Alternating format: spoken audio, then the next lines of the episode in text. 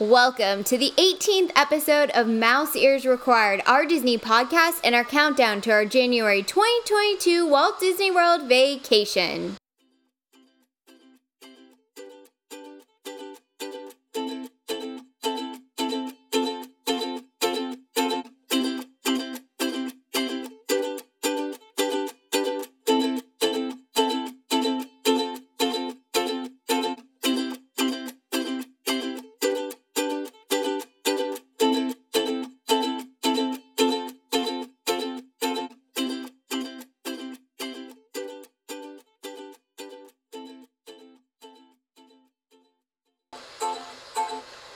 Welcome back to the third and final part of Katie and Hunter's trip review. We're still 152 days away from our vacation. Let's get started. And with, you know, Disney returning to its more normal fashion, um, you know, the whole fast pass thing, because again, it yes. definitely had changed from like what I used to know, whereas, you know, you insert your paper ticket into the machine and, and it gives you a little thing back. Yeah, and like, you know, like someone was responsible for you know collecting them and having them and all these things which you know is hard for a party of six to eight you know yeah. to manage. Um but now with like pre like essentially pre-booking them like that's just to me that's more stressful. But again yeah. And it's great but at least you guys got like the thing is is when you do a fast pass you miss the queue. And like I was just listening to something that was saying like how good Disney World did their queues. And like as much as it would suck to wait three hours for Avatar, the queue in Avatar is amazing. Like if you don't do it, like I get doing the fast pass because you want to do the ride, but that queue is ridiculous. So yeah, it's like the queue for Star Tours and right. Like, but it's not really a, a queue for Rise of Resistance. They just say, "All right, everyone in this room." That's fair. But like the like walking through like Haunted Mansion, walking, yeah, like the Millennium Falcon, like the, all those, like yeah, I I would, cause, but I mean, like like I said, I mean, at this point, Fast Pass may be worth it because I could just sit on Star Tours and just be like, I want to see, right, you know, um, yeah.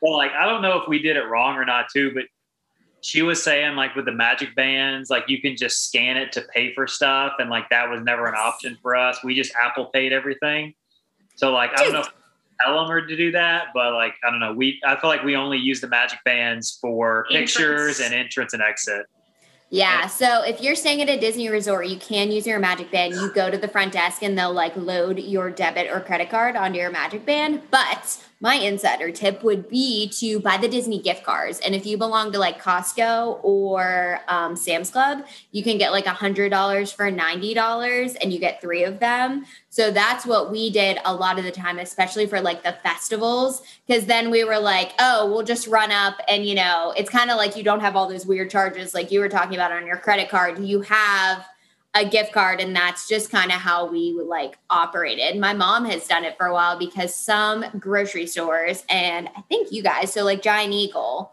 mm. she'll go buy the gift cards from there, get the gas points mm. so that mm. she gets better gas and then honestly, every holiday that's passed, she sent me and Tim a Disney gift card. And that's what we'll use on our like next trip when we go is then we don't have to worry about spending cash. We've like all already allocated like that money as our like, you know, whatever we want while we're there. If we don't do like a sit down formal. Yeah. Yeah. Because that's the thing is like, because we saw we're like on check in, you can like load because I think Hunter's card was put on like the file for like pre like pre-authorized charges in case of like room damage or whatever.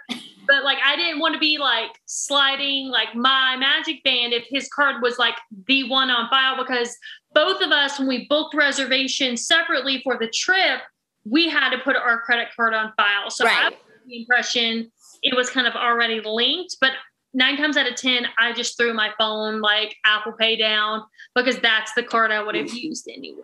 So. Yeah. And I think it's nice, like if you would go with like kids at some point in time, that you could just upload whatever, you know, you could connect your debit card to there. So you're not always like handing them cash or handing them your debit card to go run and get stuff. You know, it's just like that pre connected thing yeah. that's there. I never even brought my wallet. I just had my phone which had like my my like magnet Apple magnet stuff on there anyway, but like it had my my uh my Apple Pay, so I just used that for everything. But yeah, but gift Yeah. cards is like for for avid Disney goers, like gift cards, especially if you can't get them for even like a ten percent discounted rate.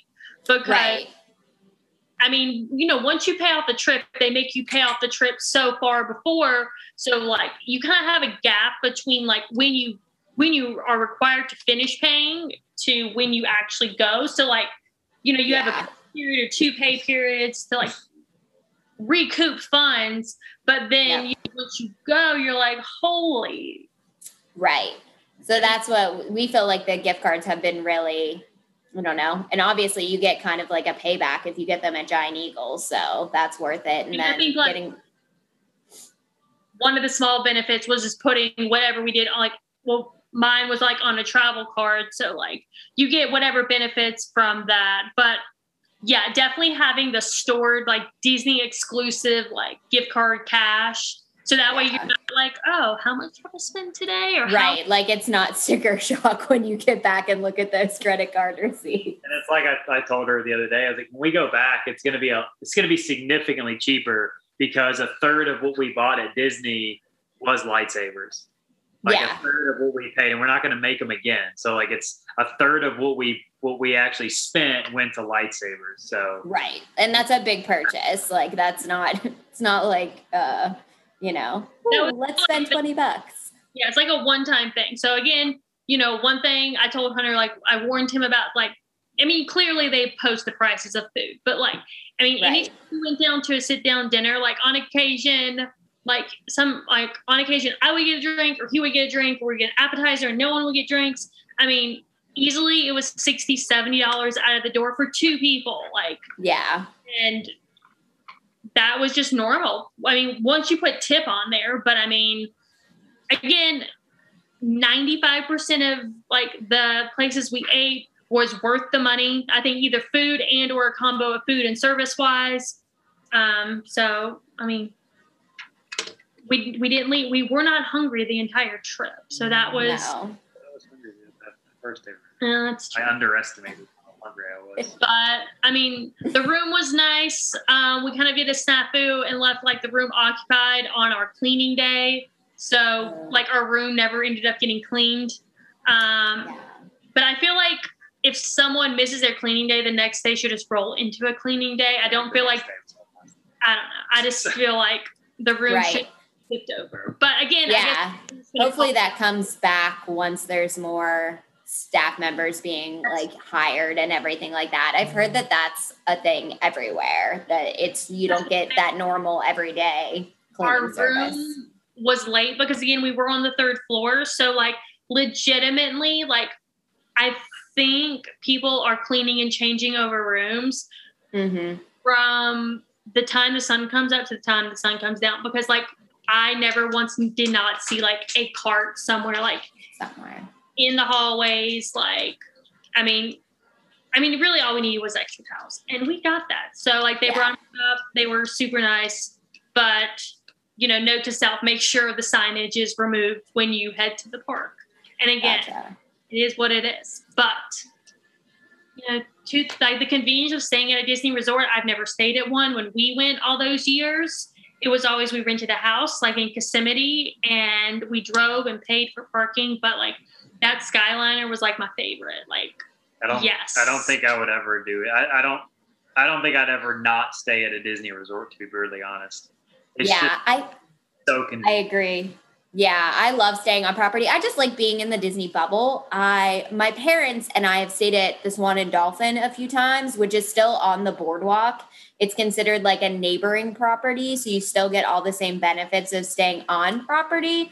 But I don't know if I would go outside of that one, which may sound a little like princessy of me, but it's connected to the boardwalk. Like you literally have that direct access to Epcot. You do have to walk like it's probably the furthest on the boardwalk, which I guess is the downside to it, but you still you have access to the boardwalk, all those restaurants, you can walk straight to Epcot. I think it's really the only because there are a lot of um, Disney Springs hotels that they consider those like neighbor hotels so you still get the benefits but yeah being in the bubble 110% and you guys got the skyliner i'm so jealous that's what when we were looking at places to stay for this upcoming trip i was like we have to i know say says knows you have to at least have two options of transportation. You know i like that you can get on a bus if you need to but you could also hop on the skyliner and that's the same at some other hotels where you have like a bus or boat um, option or the monorail if you are that fancy and get to stay at a monorail resort.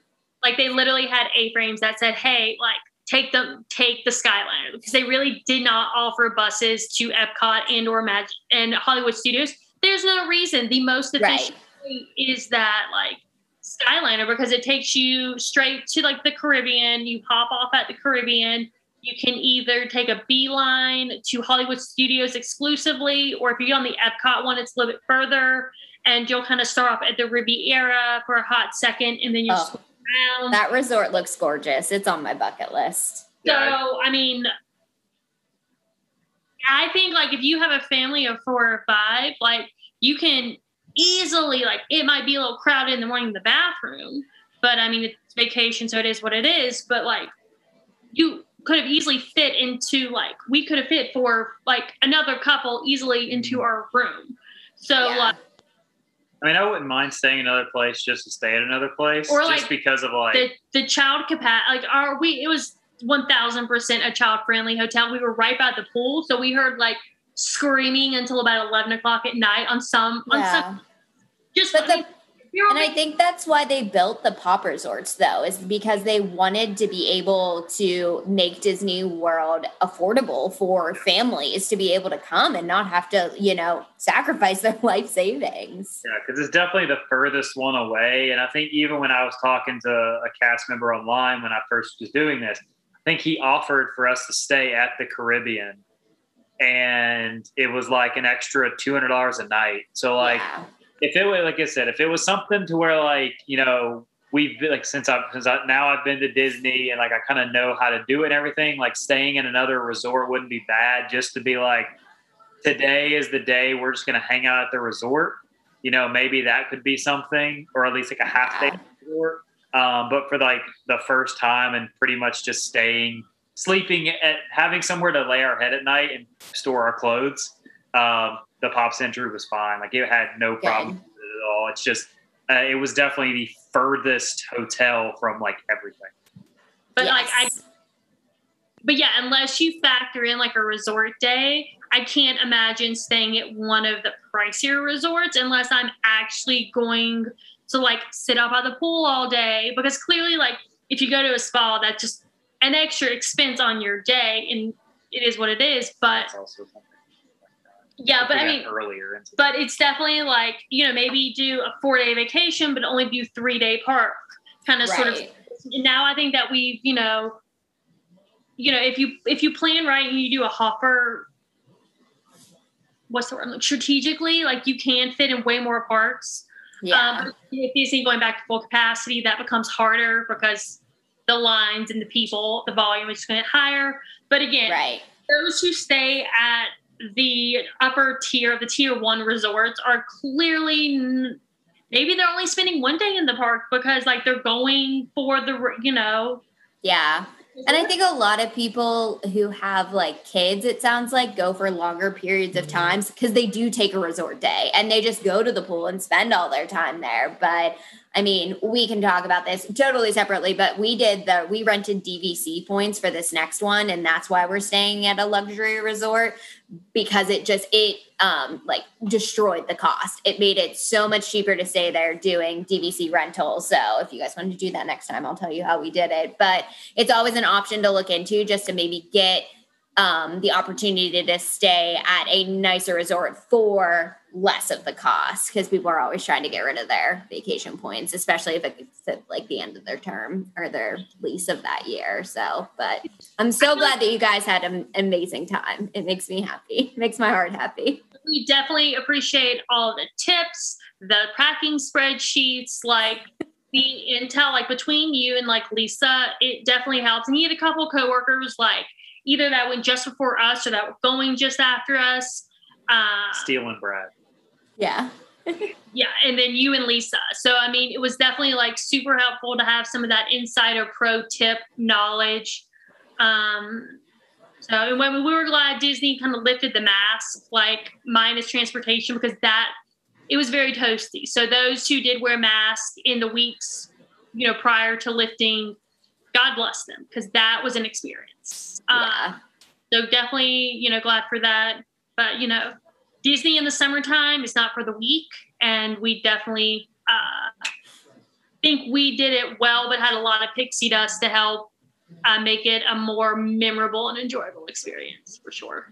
Good. Well, I'm glad. Well, thanks, guys. I appreciate you coming on. This has been great. And I'm so glad to have some like real in the park information. I know we have some friends that are definitely headed there soon. So it'll be good to have some other park reviews. But I appreciate you guys taking the time to come on. And I hope you have a great rest of your Sunday.